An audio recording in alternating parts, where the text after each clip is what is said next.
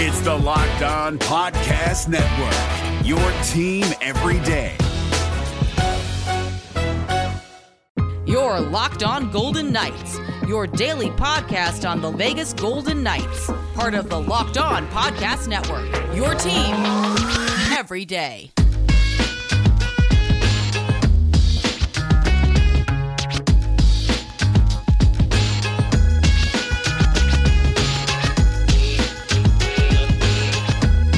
What's up, everybody? Welcome back to Locked On Golden Knights, part of the Locked On Podcast Network. It is Monday, September 7th, 2020. Happy Labor Day to you. If you had the three day weekend, hope you enjoyed it. If you had to work on Labor Day, nothing wrong with getting a little extra bread in your paycheck. My name is Danny Webster, and I appreciate you stopping by for today's episode, in which we will be breaking down Game 1 of the Western Conference Final that took place on Sunday night in Rogers Place, in which the Dallas Stars defeated the Golden Knights one to nothing to take a one nothing series lead. Game two is tomorrow night. But let's talk about Game one real quick because we got a little bit we got a little bit to get to here for a game that really didn't seem all that exciting, a game that really didn't seem all that entertaining from a goal scoring standpoint. There was still a lot to digest from this game, and I'll start with this. What you have here is a game where the Golden Knights played their fourth game in six nights. Now, fatigue could play a factor. Now, I, am not saying that because of the lack of travel that guys are going to be up and ready to play the entire time. We forget that the Golden Knights just got done playing a back to back between game six and game seven. More than likely, there is going to be a little bit of a fatigue factor. Now, the Golden Knights won't say that it matters uh, because the Dallas Stars had to go through the same thing, even though they didn't go to, through a back to back they still had to come back from playing a grueling game seven that went into overtime after they had also blown a 3 1 series lead, even though Dallas took it to overtime and eventually won that game. It You would think going into this game that both teams would be out of gas, so it shouldn't really matter who plays when and how many games and how many nights. Dallas looked like a team that had a four day break while the Golden Knights looked like they were on the second night of a back to back. And now, I know that doesn't say a lot when you look at the scoreboard and you read 1 nothing, but the Dallas Stars controlled this game from the defensive aspect. They controlled the game in the neutral zone.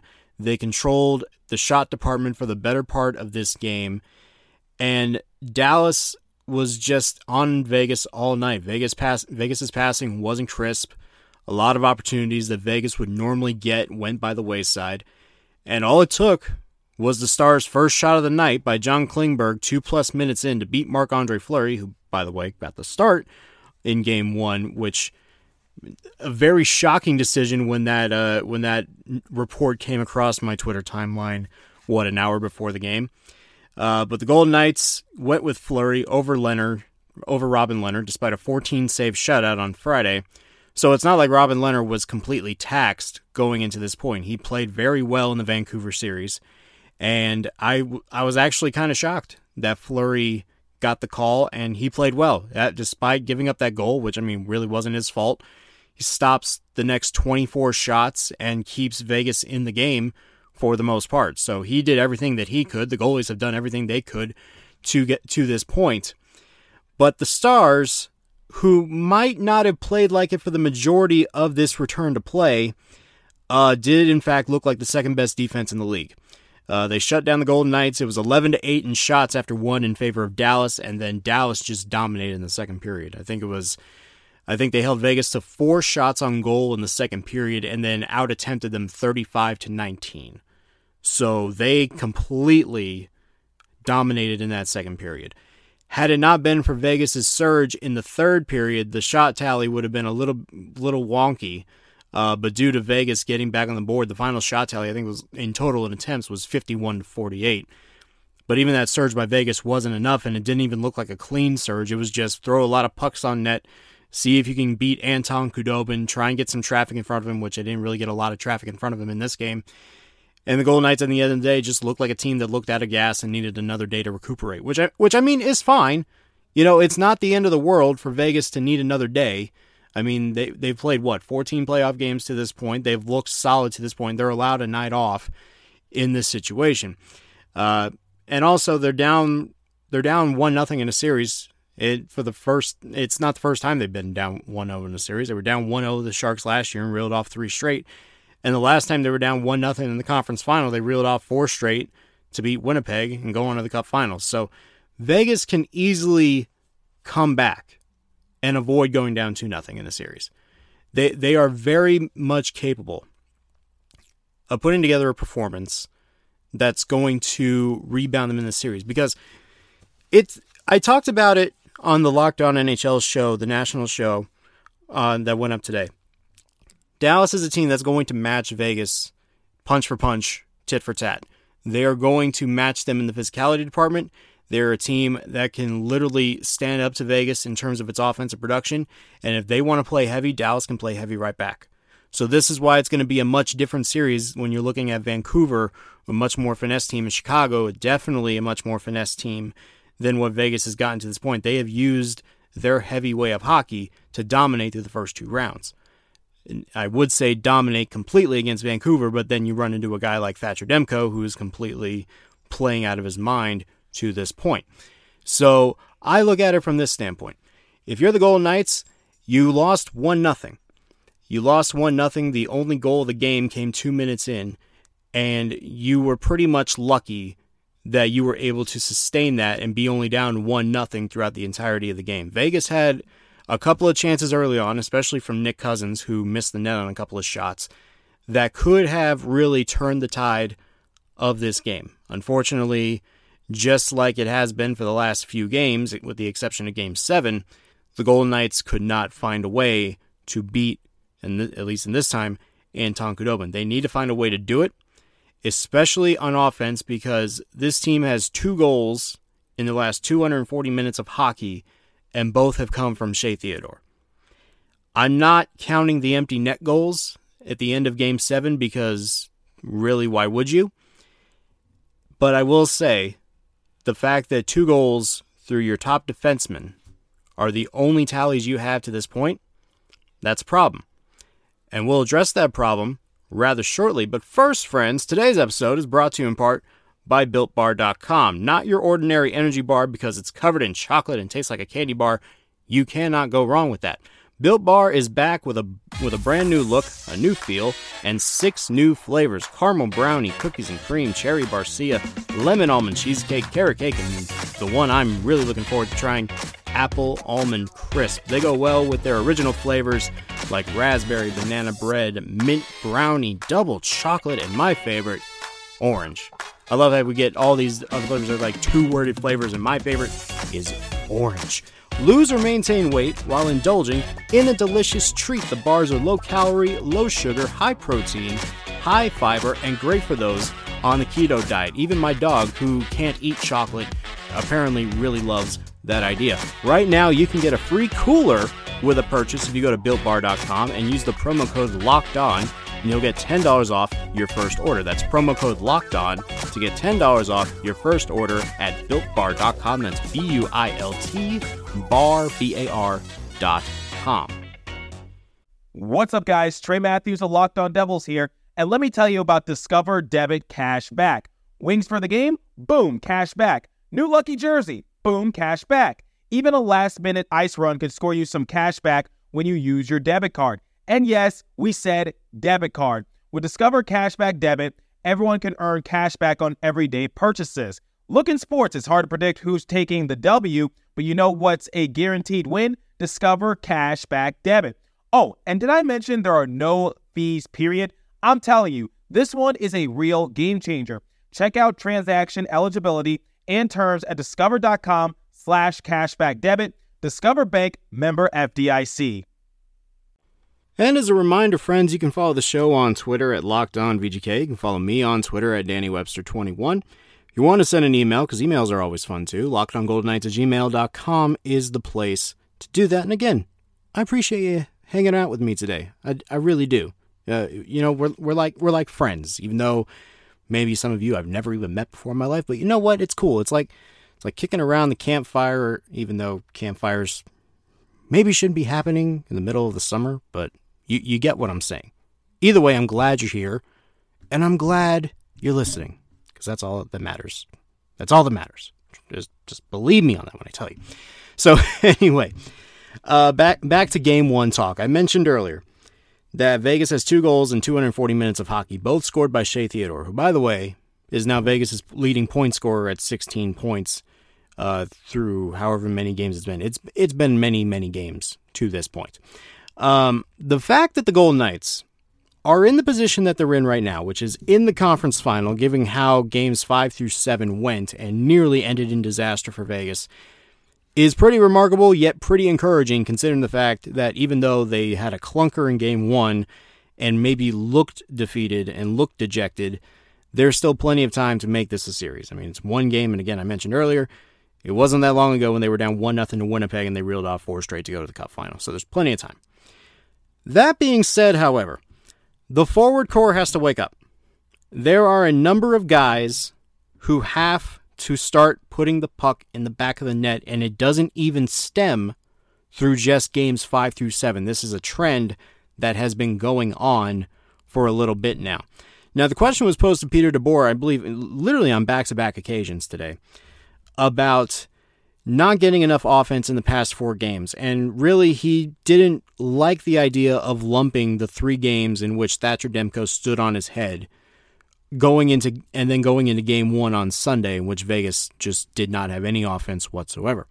To which I that at that point I do agree. I mean, it, it's a completely different situation when you're putting in a goaltender middle of the series. He goes on a run and has an amazing, amazing stretch like that, and you really can't do anything about it, even though your offense was clicking on all cylinders prior to that. And then you go into game one, and again, clunker, fourth game in six nights you run into these you run into these problems. To the, so to that point, I do agree with Pete DeBoer to some extent, but there are some guys that have to wake up and start putting the puck in the back of the net. And it's not really just everybody that I'm about to list. It's literally guys who really could make an impact on this team given the depth scoring. And we've talked before about how important the depth is on this roster if these guys can start waking up here a little bit, it's going to help Vegas in the long run. And I mean, j- just to name a few, William Karlsson has five points in 13 games. He should be putting up a lot more points with Pacioretty and Stone. And now, right now, there's a little bit of line fluctuation with Karlsson now back with Marchessault Smith and Chandler Stephenson up on the top line. But William Karlsson has five points in 13 games. Jonathan Marchessault, after going at a point per game against Chicago, had two points in seven games against Vancouver, and they were both assists. Jonathan Marchessault has not scored a lot of goals in this postseason, and they need him to start scoring. And, and again, he he was really good in Game Five. He was pretty solid in Game Six against Vancouver. Marchessault is relied upon to score goals, and when he's not scoring, it also hinders Riley Smith, who even though he was quiet in the Vancouver series. He still had three assists, and he was he was definitely the primary assist guy on Theodore's game winner on Friday night. So Riley Smith could also benefit from scoring some goals, but Jonathan Marchessault is the sniper. He is the guy that's getting the power play time on the right circle. He is the guy that is getting the time and really playing with the line mates that he should be playing with. He's got to start scoring some more. Paul Stastny, five points in 13 games. Also, the problem with Stastny is that two of those games have been multi point games. So if you think about it, he has really one game with one point and two games with two points. The rest of them, quiet. And really, it's been quiet since the Chicago series because that was when the second line was as good as it was and he was he was hoping to get one in the back of the net. He finally got one in game two against Chicago, I believe. And then ever since then, Stastny has been very quiet, and that's why I think now he's on the third line, in which he's hoping to kind of recollect some magic with Alex Tuch and the next guy on my list, Nicholas Roy. No goals in 13 games on a third line that's supposed to be better than ever. Now, Nick Roy, I'm not expecting to be an all world goal scorer, but there are times where Roy has been very capable at scoring goals in very key moments, and so far he has not been able to do that. Nick Cousins, two assists in 12 games. Again, another guy that has very good stick work, and he was very good on that third line with Roy and Tuch. I don't know if DeBoer is going to go back to that in this series. At least we don't know yet, but Nick Cousins could be better. Chandler Stephenson, who I gave a lot of flack for in games, what, three and four of the Chicago series, three points in 16 games and two goals. The one goal, the first goal, was on the very first shot against Dallas in the round robin. And then he had another goal, I think it was game four against Vancouver. Chandler Stephenson is now, right now, a top line center with Stone and Pacioretty. And if he is not, if he's not getting it going, that's a problem. You need your top line center to perform. And right now, William Karlsson's been struggling. Chandler Stephenson has been struggling. And if they're struggling and Mark Stone and Max Pacioretty cannot get anything going, it's going to be a it's going to be a very rough time for Vegas's offense. And even you look at Pacioretty, pointless in his last four, which again, I mean the four games we talked about it, but pointless in his last four after scoring five goals in four games. And then you look at Mark Stone, one assist and a minus three in the past four games after starting at 14 points through 12 games. So you can't really blame those guys because those guys have really carried the offense to this point. But it is concerning a little bit that this offense and this forward core has not been able to produce at the times that you need them to produce. Now, I get it. You run into a hot goalie, you run into a good defense like Dallas is, you're going to struggle. Especially with no travel, it's easy to game plan for these kind of games. That's that is what I think is another interesting aspect when it comes to this bubble. You're not traveling. It's much easier to game plan around one team without travel. You can spend more time game planning. You can spend more time going through walkthroughs. You can spend more time ironing out the kinks that otherwise you would have to worry about another day, maybe an off day while you're traveling to get ready for this sort of thing. So that's another aspect of this is that maybe Vancouver was able to prepare well in such a short amount of time to bounce back and force a game seven against Vegas, while as Dallas, even though they didn't have a lot of time, they were probably game planning for Vegas from the get go. The minute that that game ended um, for Dallas and Colorado, the minute that game ended, Dallas was probably already prepping for Vegas. So uh, there are a lot of little intricacies here that you can throw into these kind of games. But the offense is a problem because you need to get guys shooting at the net. Now, Nate Schmidt, again, you love him as a defenseman, you love him as a player. He should not be leading this team in shots on goal in game one. He had six. The Golden Knights had a stretch last night where they went 9 17 between the end of the first period and their first shot of the second period without a shot on goal. Nine minutes and 17 seconds. That does not happen with this team very often. No matter who's the coach, no matter who's running the system, you do not see 9 minutes and 17 seconds of this team, this talented roster, without a shot on goal. This is an offense that averaged 3.3 goals per game before the previous four. They were averaging 3.3 goals per game before they ran into Thatcher Demko. Now, again, you look at Demko and the way he played and the way that the team played in front of Demko, you chalk that one up. But against Dallas, you're going to need to be better than 25 shots on goal, all stopped by Anton Khudobin. And you're going to need to be a lot better than just four shots on goal in the second period. And you're going to need to be a hell of a lot better than 9 minutes and 17 seconds without putting something on net.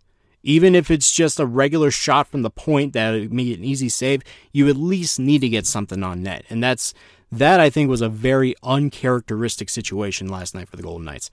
I mentioned earlier Nick Cousins could have had two goals last night, but missed the net both times, especially one where he's on the left side of the cage and he just whiffed it. I think Khudobin might have gotten his skate on it to make a save, but that's a goal that he should have had, and that's probably a goal that would have helped given the fact that he was replacing Ryan Reaves, who was suspended uh, for that game. I don't think it's time to hit the panic button because, I, again, I know Vegas hasn't scored a five on five goal since game five against Vancouver, and that was Theodore's dangle goal where he maneuvered in between two or three Canucks and he scored top shelf to put Vegas up front, and then only 24 seconds later for Brock Boeser to tie it. So I'm not going to hit the panic button just yet. The goaltending has been great against Vegas. They've gotten what they uh, against Vegas, and Vegas's goaltending has stood up to the task as well with Robin Lehner and Marc Andre Fleury. They've gotten what they've needed from them, which is why it was always a luxury for Pete DeBoer to have those two playing when they needed to. Again, it was a shocker to see him in net last night, but Fleury played fantastic in his first game since August 30th. But given how the offense can't find a groove, they're going to need to rely on that goaltending a little bit more. And if they give up one goal early, like they did on Sunday night, if they do that again tomorrow, it's going to be another uphill climb for Vegas because I don't think they're going to be pinching. I don't think they're going to be able to kind of be overtly aggressive. But the way Dallas controlled the neutral zone and the way that they were breaking out of their own zone the other night, you got to put some shots on Khudobin and make him work. If you don't make him work, it's going to be an easy night for him. You can't just let him work for 20 out of the 60 minutes, which is pretty much what they did on Sunday night. Because all it takes is one goal for the dam to break. And the Golden Knights are going to need to break through in game two, primarily from their middle six. If they can get some production with whoever's centering uh, Stone and Pacioretty, that's a plus. But they are going to need, especially guys from their middle six to step up if Vegas wants to tie this series tomorrow night. What's up, guys? Trey Matthews of Locked On Devils here, and let me tell you about Discover Debit Cash Back. Wings for the game? Boom, cash back. New lucky jersey? Boom, cash back. Even a last minute ice run could score you some cash back when you use your debit card. And yes, we said debit card. With Discover Cashback Debit, everyone can earn cash back on everyday purchases. Look in sports, it's hard to predict who's taking the W, but you know what's a guaranteed win? Discover Cashback Debit. Oh, and did I mention there are no fees, period? I'm telling you, this one is a real game changer. Check out transaction eligibility and terms at discover.com slash cashback debit. Discover Bank member FDIC. We did get this far without talking about Ryan Reaves only minutely earlier, but I think we should be able to talk about it now, given his absence of uh, in Game One of the conference final. Reaves was in fact suspended for Game One due to that illegal check to the head of Canucks forward Tyler Motte in Game Seven. Nick Cousins, the aforementioned Nick Cousins, filled in for him on the fourth line right wing, while Tomas Nosek was centering that line. Now, l- let me let me start by saying this: we all know if we've watched this team long enough, we've watched this team for the last two, three years, Ryan Reaves is going to be a difference maker on offense. If you can get a goal from him or get an assist from him on that fourth line, that's a damn bonus. Okay? Reaves isn't there to make an impact in the goal scoring department, but what he is there for is his physicality. It's his ability to set the tone when DeBoer starts that fourth line. He's the heaviest player that Vegas has got. He, has got he's got William Carrier to his left, but Ryan Reaves is the guy that sets the tone and lays the hammer whenever Vegas needs an emotional boost, whether that results in a loose puck, whether that relates into a line change going the other way to get Vegas some numbers. Reaves is there to make the plays that are needed to get the Golden Knights fired up. And maybe that was another reason that Vegas lost. Maybe they just didn't have that that one person that could have made the play that could have turned the tide, whether it be a hit, whether it be a poke check, whether it be something to get the team going. Reaves is going to bring the physicality in a series like this, especially in game one when the hit counter was about as even as it was about as even as it could be. So I think it was 49 to 47 Dallas. So Reaves is going to do his part, and it really doesn't necessarily mean put more hits on you're going to win the game. It's the determination of the hits. It's the actual timing of the hits. When are they going to make the most impact? you need your go-to guy to keep the flies off the honey, as George McPhee alluded to the night that it, uh, the uh, the Golden Knights traded for him. So the Golden Knights will have him back for Game Two. Again, I'm not sure of the lines at the moment. I'm not sure if DeBoer will change really anything. I think in a game two, when you're down one nothing, I don't think it would hurt really to go back to what's gotten you here. So you want to go to, say, Karlsson centering Stone and Pacioretty you want to go to Stastny, Marchessault, and uh, Smith. You want to go with Cousins, Roy, and Tuch, and then you want to go with the fourth line of Carrier, Reaves, and whoever. I mean, I mean, you maybe Nosek, maybe Nosek has earned himself another chance to, especially get himself on the PK. But you never know. You never know with this situation. You never know what it's going to look like. But at the end of the day, Ryan Reaves will be back. Fourth line will be intact. Just be very interesting to see how Peter DeBoer handles it. Uh, one more thing before we get out of here, I wanted to check in on game one of the Eastern Conference final between the Tampa Bay Lightning and the New York Islanders. The last I checked before I started recording, Tampa Bay was up 8 to 2, and that is, in fact, what happened. The Tampa Bay Lightning, ladies and gentlemen, after what, four or five days off, dispel of the New York Islanders 8 to 2 in game one of the conference final. Tampa Bay leads 1 0. Brayden Point with five points. He's been on point, but I'm all postseason long. Nikita Kucherov, I believe, also had five points, if I am not mistaken, and he also passed Martin St. Louis for most goals scored by a uh, Tampa Bay Lightning player. So very, uh, very good night for the Tampa Bay Lightning, who, again, a lot of pressure on them to get back to the Cup final, especially how after last year ended and how the year before that ended, being in the conference final and losing a 3 2 lead to Washington before they rallied. So a lot of uh, a lot of interesting storylines in that one. I still think New York is still a complete team. I think they'll find a way to bounce back in game two. But Tampa Bay is running on all cylinders right now, and you do not want that team running as efficiently as they are. So that is your look at game one of the Eastern Conference Final. Tomorrow, post game pod, preferably on Tuesday night. Uh, either that or we will do a pod early in the morning. Actually, no, I don't think we're going to do a pod early in the morning. I think we are going to do a post game pod on Tuesday night after the game, after the press conference and everything, all that. Uh, we will bring you post game for game two of the Western Conference Final. So be on the lookout for that. But that will do it for me tonight, everybody. Thank you for downloading, sharing, listening, subscribing, all that jazz is greatly appreciated. Again, uh, if you'd like to follow the show on Twitter, Locked On VGK is the way to do it. Uh, Danny Webster 21 is the other way to do it. And then an email to lockedongoldenknights at gmail.com is also greatly appreciated. So that'll do it for me. Thank you, everybody. We will be back tomorrow for a post game of game two between the Golden Knights and the Stars. Until then, I am Danny Webster. This has been Locked on Golden Knights, part of Locked on Podcast Network. Have a good night, uh, everybody.